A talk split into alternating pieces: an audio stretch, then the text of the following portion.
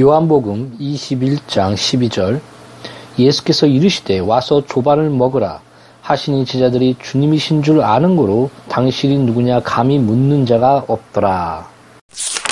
성도는 이 말씀 속에서 예수님께 가까이 나오라는 거룩한 초대를 받습니다.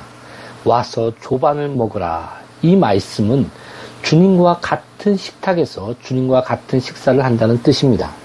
때로는 이것이 주님과 나란히 앉아 우리 머리를 주님 가슴에 기대는 것을 의미할 수도 있습니다. 이것은 잔치가 벌어진 집, 구속이라는 사랑의 깃발이 휘날리고 있는 집으로 초대받아 들어가는 것을 말합니다. 와서 조반을 먹으라는 말씀은 예수님과의 연합을 연상시켜 줍니다.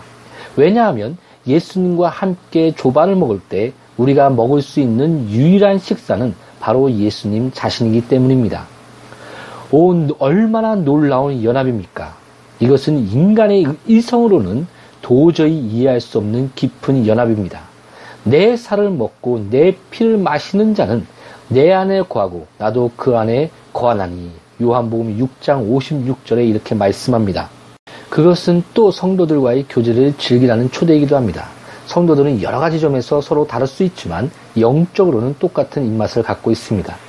그래서 서로 비슷하다는 느낌을 갖지 못하지만 우리 모두 하늘에서 내려온 생명의 떡을 똑같이 먹습니다. 예수님과의 교제를 나누는 식탁에서 같은 떡을 떼며 같은 잔을 마십니다. 그 사랑의 잔이 돌아갈 때 우리는 엄숙한 약속 안에서 서로 하나가 됩니다. 예수님께 더 가까이 가십시오. 그러면 그 동일한 하늘의 만나를 땜으로써 생명을 유지하는 여러분과 비슷한 다른 모든 성도들과 영적으로 아주 밀접하게 연결되어 있다는 사실을 발견하게 될 것입니다. 예수님과 좀 더 가까워지려면 서로에게 좀 더 가까워져야 합니다. 이와 마찬가지로 우리는 오늘의 말씀 속에서 모든 성도를 위한 심의 원천을 봅니다. 우리는 물론 그리스도를 바라보아야 삽니다. 그러나 그리스도를 섬길 수 있는 힘을 얻으려면 반드시 와서 먹어야 합니다.